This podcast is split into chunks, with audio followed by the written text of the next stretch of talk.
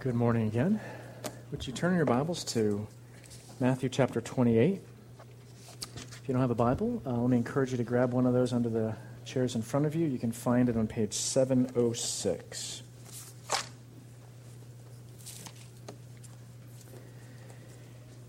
We are rounding the corner of our vision campaign this fall called Growing in Grace. Six Sundays of refocusing as a church on what it means to be a renewed biblical community. Week number one, we talked about fellowship.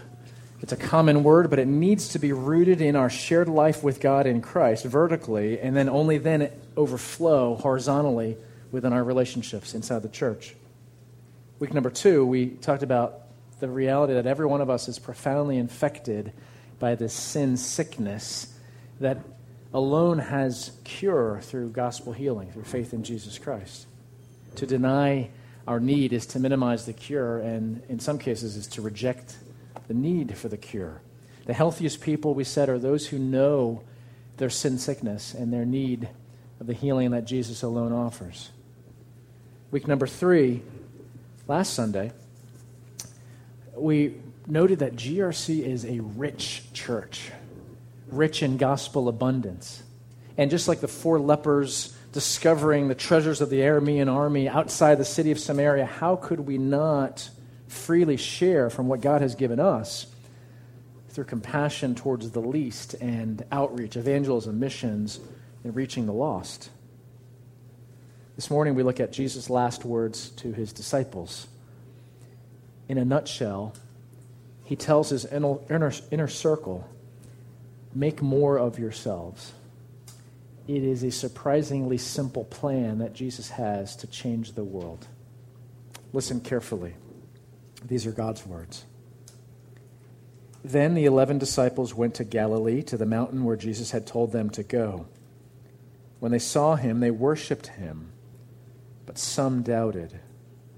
Then Jesus came to them and said, All authority in heaven and on earth has been given to me. Therefore, go and make disciples of all nations, baptizing them in the name of the Father, and of the Son, and of the Holy Spirit, and teaching them to obey everything I have commanded you. And surely I am with you always to the very end of the age. This is God's word. Let's pray. Lord, let these last words of Jesus have a, a clarity to the same call that you extend to our lives today. We are not 11 apostles, but we are like them, mere men and women. We lack what it takes to change the world. But you promise to be with us always. And we claim that promise in this time, this morning, here. Lord Jesus, for your glory and for our good. Amen. We're going to look at first a biblical mandate, and then a biblical model, and then more specifically, GRC's plan for discipleship. This passage is called the Great Commission. The heading in your Bible probably even says that. And it's well known as this clarion call to missions, to go and proclaim the gospel of Jesus Christ to all nations. It's absolutely true. It's, it's, a, it's a, a rich part of this um, passage in Jesus commissioning his disciples. We treated that theme last week when we talked about reaching the least and the lost. But the heart of this passage isn't to go, it isn't to baptize, it isn't to teach. It's to make disciples. And the, the reality that the heart of Jesus' statement is is in that phrase, which is one word in the original Greek language, is emphasized by the fact that there's only one main verb in that section. Going, baptizing, teaching are the participles, if you enjoy grammar. Uh, very few of you do. That are supporting the main verb. Make disciples. How do we do that? Going, baptizing, teaching. They're descriptive, they're supportive. Jesus didn't say, therefore, go and make converts and let them figure out the rest. They'll be fine once you convert them. He didn't say that. Discipleship was at the heart of Jesus' strategy to bring renewal to the world. He invested several years of his life in, the, in, in, in a handful of men, which seemed to be an incredibly inefficient strategy for changing the world. You know, if I was Jesus' campaign manager or his agent or, or his chief strategist, I would have said, Jesus, forget the 11 or the 12. For, forget one on one counseling sessions. Those aren't the biggest bang for your buck. You're only around for three more years before you die and, uh, and, and go back to the Father. We need to book the largest arenas in the world. We need to have on speed dial um, the most influential journalists, all the major networks, bloggers, tweeters, movers and shakers. We need to live stream um, satellite, cable, network all, around the world to maximize the impact that you can make because you have such a short amount of time.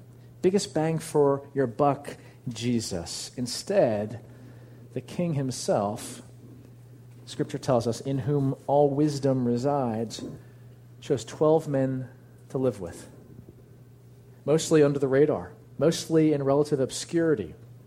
Yes, he ministered to the crowds, he had people following him at times, but he always was interested in retreating with his disciples to be with them. And even more surprisingly than retreating from the crowds, because he could have been um, building a name for himself in the court of public opinion, he could have been building popularity to um, have greater support for his message of the kingdom of heaven coming. Even more surprising than the fact that he withdrew from the crowds to be with his disciples was the reality that so very often, and most likely every day, he withdrew from his disciples to be with his heavenly Father in personal and intimate prayer. How inefficient can you get? Jesus. There are places to go and people to see, and you're, you're hiding in prayer. You can do that later. Catch up with the Father when you're back in heaven. Jesus was so much more about people and relationships than he was about program and calendar. Why such inefficient investment of the handful of years that he had in public ministry? We could make a mini series of sermons on that question. But just a couple of thoughts. Why? Because so much of what it means to follow after Jesus, what it means to be his disciple, is caught and not taught.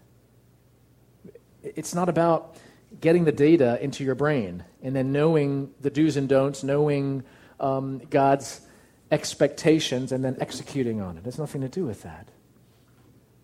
And every person's greatest problem, we've been talking about over the last several weeks, is our sin, which we love to hide from others, especially the internal things that nobody would ever really detect unless we opened up our lives to other people in vulnerable intimacy. How many people really know the envy that grips your heart, the lust, the anxiety, the extent of which, at least? Some, some of it comes out in your words, right? But how deeply you fear, how prideful you are, the thoughts that flow through your mind that are filtered so that you speak in a more socially acceptable manner. You can't hide that stuff from the people with whom you live most closely, with whom you share life. And if we need any more reasons why this inefficient investment was so important, Jesus, I'm sure, would agree about this in relation to his disciples. Sin is so very stubborn. We sinners are so very thick headed. I'm, I'm, I'm convinced that Jesus, so very often, after he, his teaching or after his instruction, um, had this kind of reaction about his disciples. Oh boy, this is going to be tougher than I thought. Thick headedness is a symptom of sin sickness that afflicts every one of us. Uh, by the same token, you might wonder why it's so necessary for parents to invest 18 years of the prime of our lives shaping little boys and little girls into mature adults. Don't you think there's a shorter way, more efficient way to kind of produce a, an adult and have them fly the nest? Why would we think that spiritual formation is any easier, requires any less investment, that's costly? By the way, parents, you've heard me say this here and there. Your greatest calling is to disciple your children. Not to entertain them, not to keep them busy, not to chase after every opportunity to build their college resume so they can succeed in life. Your greatest calling is to do everything in your power and through your prayers to shape them into Christ likeness while knowing that the Spirit of God needs to be at work in their hearts. Discipleship is your primary calling if you're a Christian parent. Do you know what you get from a great commission that makes converts and not disciples? You get a church or a bunch of churches that are broad but shallow, have nice, impressive numbers but no depth. And um, those of you who are on our email list, uh, we send out as a team one email a week. Um, in my Thursday pastor's email, I touched on this.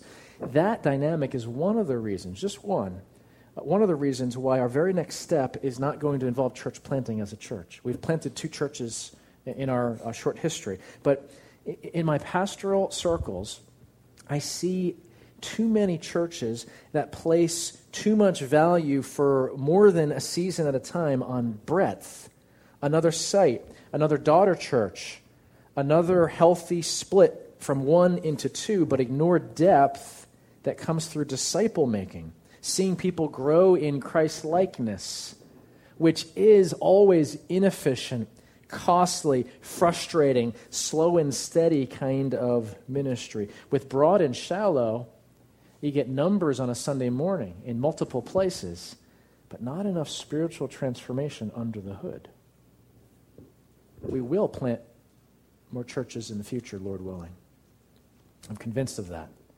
It's part of our DNA. It's why we exist as a church. We were planted ourselves. But if we don't focus more intensely on making disciples, we will be like high flying franchises that pop up restaurants or stores in every major market throughout the country dozens at a time, only to implode one day, like uh, Crumb's cupcake bakeries.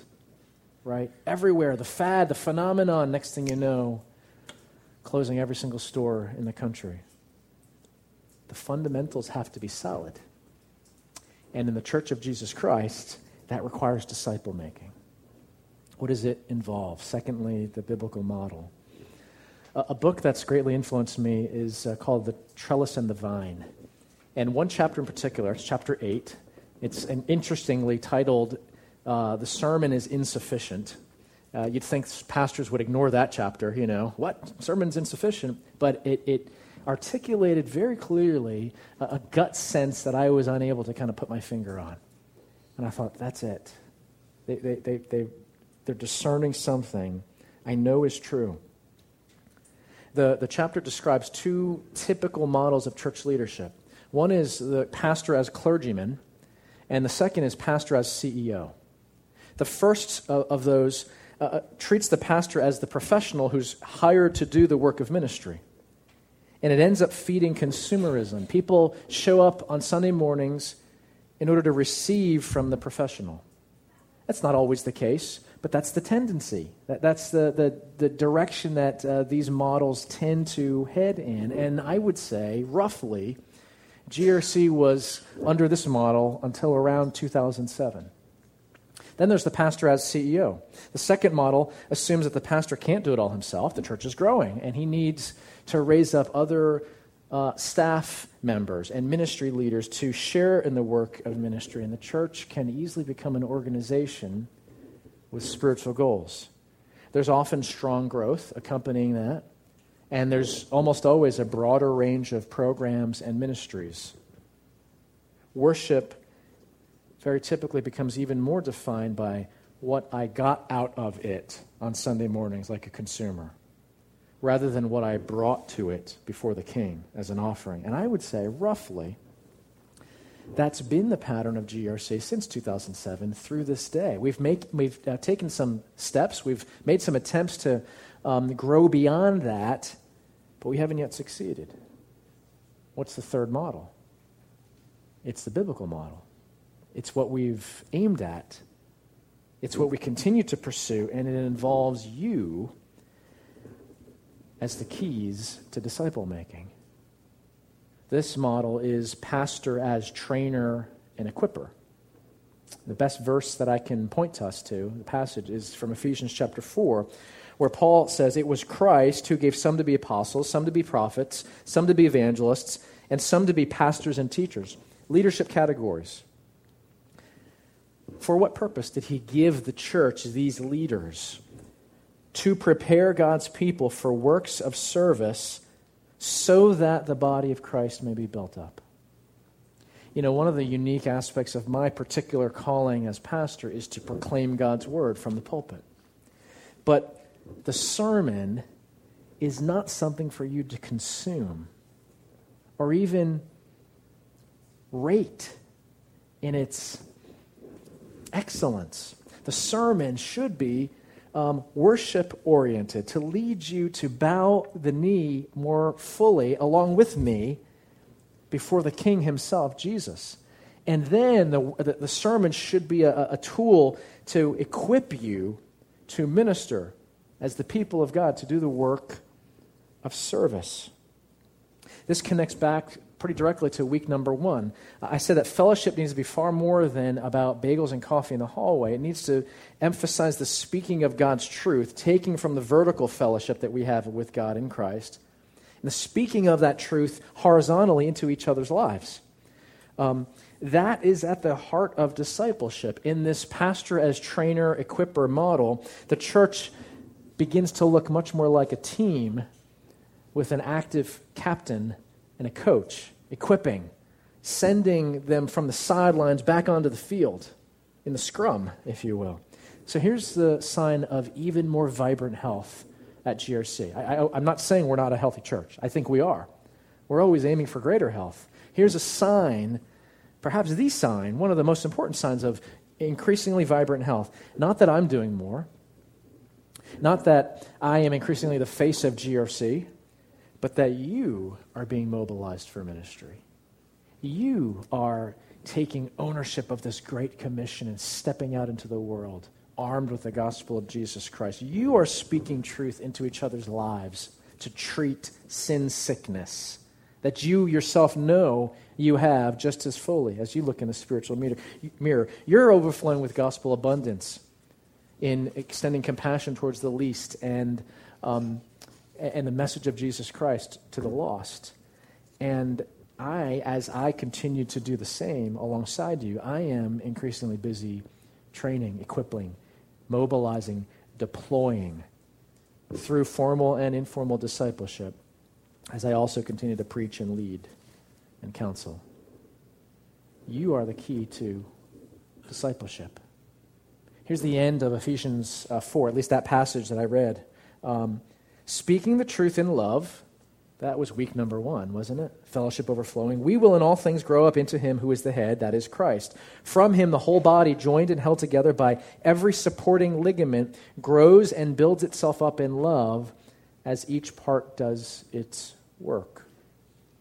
Rich biblical fellowship, rooted in the speaking of God's truth in love into others' lives, results in deep connection in close partnership, every supporting ligament holding the body of Christ together, giving it strength and vitality.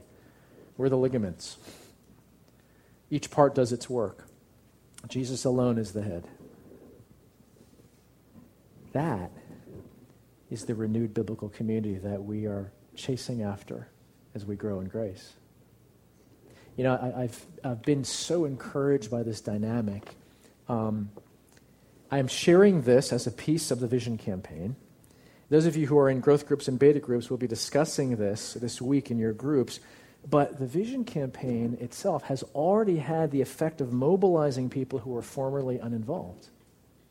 The Vision campaign has increased ownership in GRC's future beyond the expected leadership circles, right? That, that, are, um, that you hope are all in and um, owning the health of the church. And the Vision campaign itself has already had the impact of, of um, giving people opportunities to use all kinds of various gifts for the benefit of Christ's church. You know how you go on a retreat and you have the spiritual high, and then Monday morning, life is just the same. Let's not let that happen in the church of Jesus Christ, if the vision campaign has been this occasion for the people of God to get off the sidelines onto the battlefield, if you will, let's continue that, whether or not we happen to be in this six week special season. Because that is the body of Christ, biblically speaking. Um, more specifically, thirdly, and last, um, what are some elements of GRC's plan for discipleship? Um, I need to stir the pot a little. Um, a little hate mail to the pastor maybe is good for my humility. I don't know. Uh, it's not that, that level, but um, let me share this. Growth groups, as they typically function, are not effective enough at bringing about spiritual transformation. I'm not saying there's anything lacking in our growth group leaders, that they've done a bad job. I'm not saying that. I'm not saying that growth groups have to go. I'm not saying that at all. I, I, I see a need for growth groups always in the future of GRC. They have a role to play. But building a sense of warm community and even friendship, and moving beyond that over time to a high level of commitment to one another in the group does not, in and of themselves, lead to gospel growth. It doesn't lead to healing from sin sickness. You, you, know what grieves me more than anything? When there's a crisis that comes to me, or Ken, or Josh, or um, Bob Dalberth, a counselor with whom we partner, and I realize that this person has been in a growth group for five, seven, ten years. Nobody knows what's going on. I'm not saying it's anybody's fault, but the growth group, the way it's typically functioning, is not bringing healing to sin sickness. If the growth group has no clue what is a defining stretch of brokenness in this individual person's life, growth groups don't bring spiritual transformation unless, here's the qualifier, another qualifier, unless followers of Christ are intentionally meeting together for the purpose of speaking Bible truth, healing, wholeness, bringing gospel shalom into the lives of other people for the purpose of bringing about repentance, because that's our sin sickness, and deeper faith in Christ.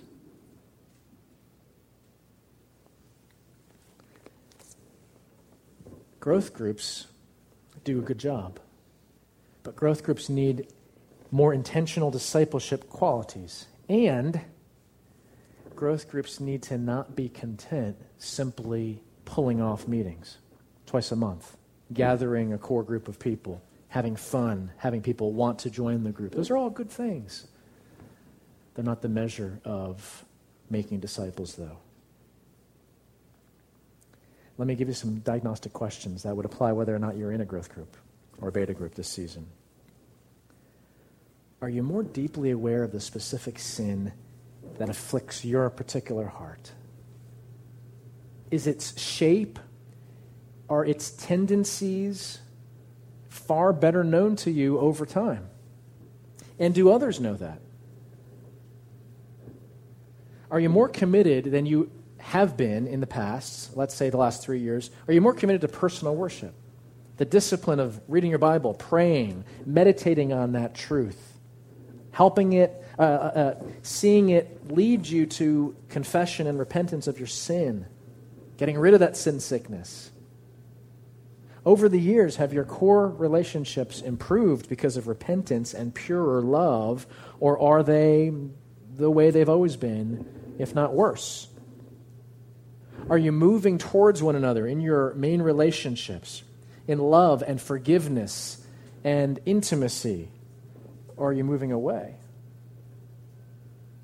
Do more people know your sin patterns, your weaknesses, your struggles, your fears, your personal challenges? Or is most of your life unknown to many others? Hidden in the dark because you feel ashamed to tell everybody, tell anybody that, frankly, you're just like them messed up, broken, pained in this fallen world. You know, we, we've been unabashed from Sunday number one. Yes, one of the goals of this vision campaign is funding for a new church home to help maximize our gospel impact here in Bergen County. But these first four weeks of foundation laying are not just the ramp to gain access to talking about facility. I'll, I'll be frank with you. As I have needed to uh, make some presentations about the vision campaign, early on in my preparation, I really struggled. Um, I didn't feel comfortable being the salesman, pushing this angle, until I, I came to realize with full integrity God is up to something here. We have a unique opportunity to steward um, these resources and these gospel ministry opportunities that God has put in front of us. And I no longer have any qualms, any hesitation. I can, with full conscience, tell you these spiritual dynamics are what we need to be about. This is what defines the church of Jesus Christ, regardless of whether a vision campaign happens to be wrapped around these goals. These are dynamics that need to be in place whether we are homeless and trying to find some public space in a park to gather for worship, or whether we have a really full fledged um, facility that enables our ministries to flourish. God's preparing us for this outpouring of His Spirit. And as we focus on Jesus' last words, among the other biblical principles that we've presented, we trust that God is going to respond with blessing. My personal conviction is that I, as I continue to preach and provide leadership, the very next priority on my list needs to increasingly be spending time, inefficient time, investing in a handful of you so that you can then, in the years to come, invest in a handful of others. This multiplying effect is more powerful and more biblical than mere reproduction. Jesus knew in giving us his last words that only this kind of multiplication could possibly ever fulfill the Great Commission. And I'm realizing more and more I need to say no to so many other things that are pressing for time. The, ur- the tyranny of the urgent is loud so that I can invest just like Jesus did, not in 12, because who could be a leader like Jesus, but perhaps in three or four or five to see this kind of impact. Let me set up the key question I'd leave you with. Discipleship, no doubt, requires commitment. Jesus called the uh, original 12, and some of them we know left their nets to follow Jesus. It was far more than a career change it was an identity shift. Am I going to be defined by what I, my family has always been, or am I going to be defined by whatever this guy tells me is truth? And I don't know what he's up to yet, but he's the master. I'm going to follow him. Jesus said in Mark chapter 8, verse 34 If anyone come, would come after me, he must deny himself and take up his cross and follow me. We know that Jesus was not calling people to die on the cross of Calvary as the ultimate punishment for their sins, but instead to trust in Him. So, what does it mean for us to take up our crosses? I think that the verse itself explains it denying self. And I think dying to self is even more powerful and descriptive. Putting aside one's own will, truly dying to it in the interest of God's perfect will. That only comes through a painful process of having your specific sin exposed, the extent of your self interest, your self glory pursuit exposed, the self status inflating efforts that uh, so fill our lives, cut down to size and shown not to be something worth pursuing, but in fact shown to be deadly, cancerous to our souls all so that Christ's power might be displayed in our weakness. I close with this comment. You heard me read it. I don't know if it struck you, but in verse 17, there's a surprising phrase. Here's the setting Jesus is risen, he conquered death. His body is glorified such that some of the disciples don't even recognize his perfect body. And he's spending time with the disciples, ready to leave them ascend back into heaven. And he says, Meet me on this mountain. They do. They saw him. They worshiped him. But some doubted. what? Some doubted. You know what? Be careful lest you think that you would not have had any doubt. We would have. Why does Matthew, the gospel writer, include this? Well, the Spirit inspired the writers of Scripture to communicate exactly what God wanted us to know for all generations. That's the main answer. But this is not sanitized religion, the gospel of Jesus Christ presents. In our worship, in our following after Jesus, in our uh, hearing this call to discipleship, there are bumps in the road. There are obstacles in life. There are dead ends at which we're all tempted to think, what is God thinking? Is he listening anymore? Has he abandoned me? And somehow, Jesus' words, which immediately follow that statement on the part of Matthew, the gospel writer, somehow his words shake these 11 disciples out of their stupor. Perhaps shake them out of their self pity at thinking, you know, you're leaving. Where are you going? We're going to be alone. And he says, You have got a job to do. I am the king. I am commissioning you. This is your life's purpose. And when you doubt, remember that as all authority in heaven and on earth has been given to me, I commission you to do this work, and I will never leave you. I am with you always.